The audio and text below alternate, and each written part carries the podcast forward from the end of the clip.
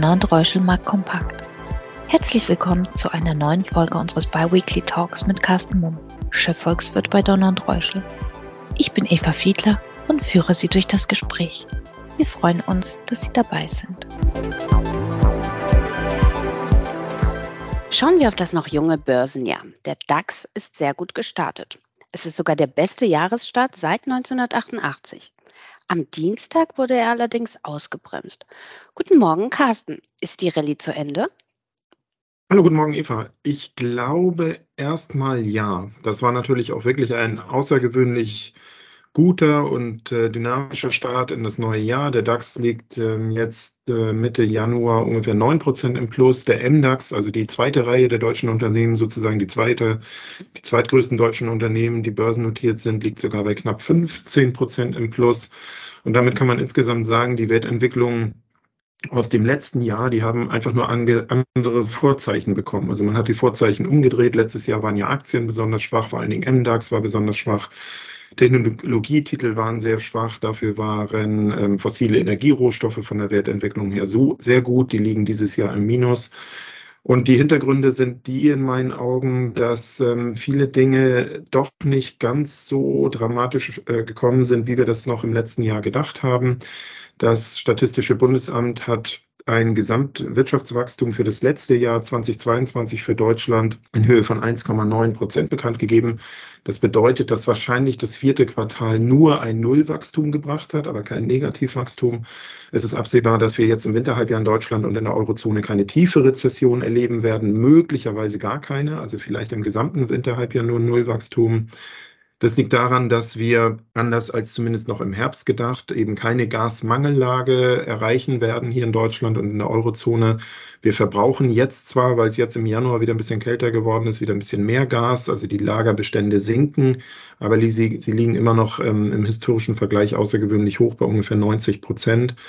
Und damit kann man insgesamt sagen, dass der Markt also auf bessere Fundamentaldaten positiv reagiert hat, aber auch auf die Erwartung, dass die Notenbanken die Leitzinsen vielleicht doch nicht ganz so stark anheben werden, wie wir das eben noch vor einigen Monaten gedacht haben. Und der Hintergrund dafür ist, dass mit der wirtschaftlichen Abschwächung auch die Inflationsdynamik deutlicher oder stärker als bisher erwartet nachgelassen hat.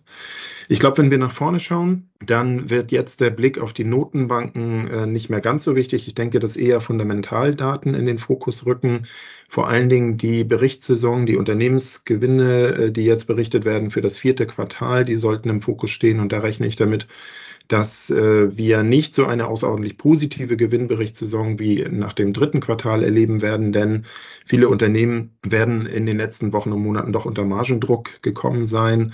A, wegen der wirtschaftlichen Abkühlung, weil die gesamtwirtschaftliche Nachfrage deutlich nachlässt.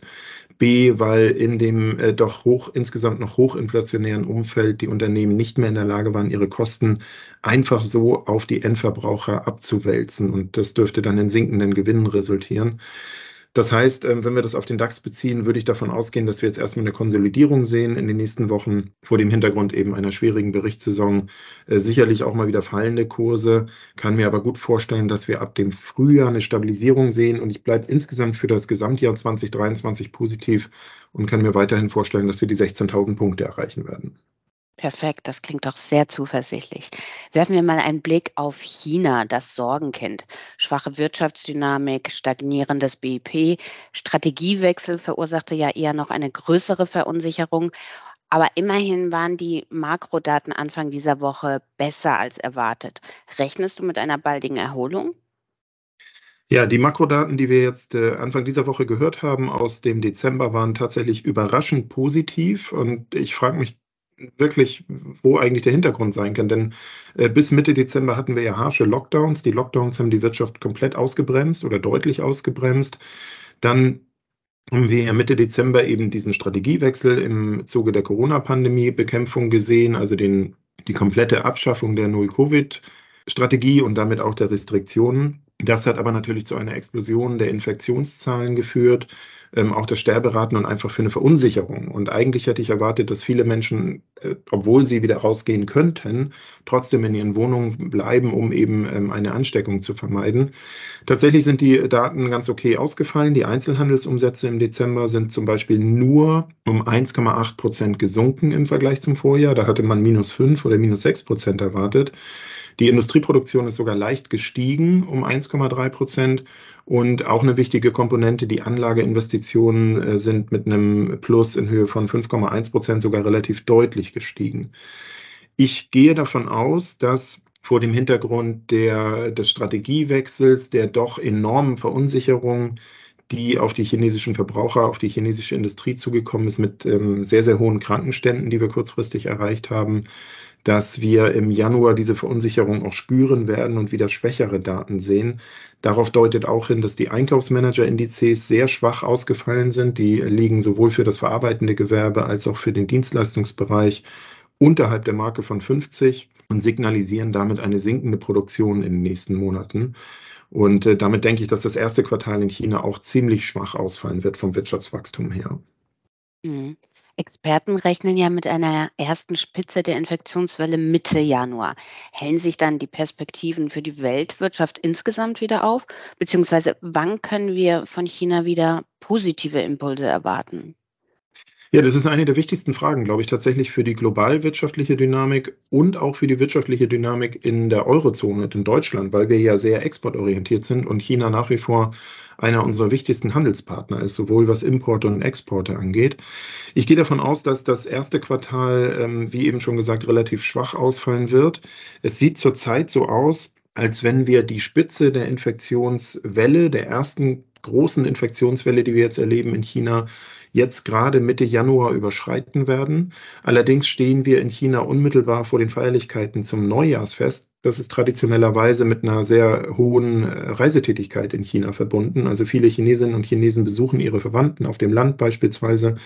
Es wird sehr viel gereist und darum ist davon auszugehen, dass wir im Nachgang zu dieser Reisewelle dann auch nochmal eine neue Infektionswelle sehen werden, die so Ende Februar, Anfang März dann zum Tragen kommt. Sowohl jetzt als auch dann, Ende Februar, Anfang März, ist davon auszugehen, dass wir in etwa 4 Millionen Infektionen am Tag sehen.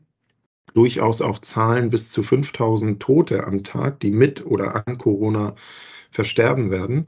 Allerdings ist das dann tatsächlich eine, man kann eigentlich sagen, Immunisierung der Bevölkerung im Schnelldurchlauf gewesen. Und im besten Fall würde es dann so laufen, dass ab April, Ende März, Anfang April die Infektionsraten sehr, sehr deutlich fallen und dann tatsächlich auch die Wirtschaft sich erholen kann. Im Moment ist die Erwartung sehr positiv ab dem zweiten Quartal, dass wir also auch wegen staatlicher Unterstützung dann eine sehr dynamische Erholung der chinesischen Wirtschaft sehen werden. Und die optimistischsten Erwartungen, die gehen sogar dahin, dass wir im Gesamtjahr 5 bis 6% Wirtschaftswachstum aus China erwarten dürfen. Das ist nochmal deutlich mehr als im vergangenen Jahr 2022. Und das würde dann tatsächlich auch die globale Wirtschaft und die europäische Wirtschaft mit nach vorne ziehen. Also es kann sehr gut sein, dass China im ersten Quartal ein Bremsklotz ist für die Weltwirtschaft, ab dem zweiten Quartal aber dann ziemlich schnell doch wieder zur Konjunkturlokomotive wird. Du sprachst die Bedeutung der Erholung Chinas gerade für exportorientierte Länder wie Deutschland ja gerade an. Was hieße diese für die Inflation hierzulande? Ja, auch da kann es in meinen Augen eine ganz wichtige Rückwirkung geben. Wie eben schon gesagt, sehen wir im Moment eine relativ stark abnehmende Inflationsdynamik, sowohl in den USA als auch in Deutschland und der Eurozone. Das Statistische Bundesamt hat gerade veröffentlicht, dass die Inflation im Jahresmittel des letzten Jahres 2022 nur in Anführungsstrichen bei 7,9% gelegen hat. Da sind wir noch vor wenigen Monaten von Zahlen von über 8% ausgegangen. Und das liegt eben daran, dass die letzten Inflationsveröffentlichungen doch relativ deutlich gesunken sind. Die gesamtwirtschaftliche Nachfrage gibt nach. Die Unternehmen kommen unter Margendruck. Das senkt die Inflation. Und natürlich sinken auch die Rohstoffpreise und vor allen Dingen die Energiepreise relativ deutlich. In den nächsten Monaten kommen dann auch noch Gas- und Strompreisdeckel, die in vielen Staaten implementiert wurden, zum Tragen. Und das dürfte dafür sorgen, dass im ersten Halbjahr die Inflation weiter relativ deutlich sinkt. Gerade wurde auch veröffentlicht, die Großhandelspreise, das ist nur einer von vielen Frühindikatoren für die Inflation in Deutschland. Im Dezember sind die Großhandelspreise auf Monatssicht um 1,6% gefallen. Das ist auf Jahressicht immer noch ein Plus von knapp 13%. Aber wie gesagt, dieser stark erhöhte Inflationsdruck lässt doch deutlich nach. Auch die Erzeugerpreise zum Beispiel, das sind die Preise, die Unternehmen zahlen, um alles, was sie für die Produktion brauchen, einzukaufen. Also Transport, Rohstoffe, Energie, Löhne. Und auch diese Erzeugerpreise sind relativ stark zurückgekommen in den letzten Monaten. Also ich glaube, dass die Inflation hierzulande erstmal weiter sinken wird. Erstmal auch schneller als erwartet. Aber dann ist eben die Frage, was passiert mit China? Und wenn China tatsächlich wirtschaftlich sehr, sehr schnell und deutlich zurückkommt ab dem zweiten Quartal, dann heißt das natürlich auch, dass die gesamtwirtschaftliche Nachfrage wieder anzieht und dass vor allen Dingen die Nachfrage nach Rohstoffen und nach Energie wieder deutlich anzieht. Und damit kann ich mir gut vorstellen, dass dann jetzt, wenn wir den Jahresverlauf 2023 anschauen, die Rohstoff- und Energiepreise im Frühjahr um und bei ihre Tiefpunkte erreichen und dann eben vor dem Hintergrund einer wieder starken Nachfrage aus China leicht ansteigen könnten. Dann sind diese Preise immer noch tiefer als im Vorjahresvergleichszeitraum. Also Inflation sinkt dann immer noch, aber ich kann mir vorstellen, dass die Inflation dann eben ab dem zweiten Halbjahr diesen Jahres weniger stark sinkt. Also nach wie vor ist das einer der Kernrückwirkungen, die wir auch haben auf die Inflation. Und damit hängt natürlich auch die Frage, was machen denn die Notenbanken im weiteren Jahresverlauf? Meine Erwartung ist hier weiterhin, dass wir in den USA jetzt Anfang Februar noch eine Leitzinserhöhung sehen. Ich denke um 0,5 Prozentpunkte, und dass die FED dann eine Leitzinserhöhungspause angeht. Und von der EZB würde ich im ersten Quartal noch 2 Zinsanhebungen erwarten. Und dann denke ich auch, dass sie vor dem Hintergrund der wirtschaftlichen Abschwächung erstmal wartet, wie die Zinsanhebungen durchwirken. Von Zinssenkungen brauchen wir weder in den USA noch in der Eurozone im Moment zu sprechen. Dafür ist die Lage viel zu dynamisch. Das kann man sich frühestens im Sommer mal anschauen. Das war es auch schon für heute. Vielen Dank, Carsten. Und wir hören uns dann wieder am 1. Februar. Da freue ich mich drauf. Danke, Eva. Danke für Ihr Interesse. Seien Sie in 2 Wochen gerne wieder dabei. Ihr Donner und Reuschel, Marktkompakt-Team.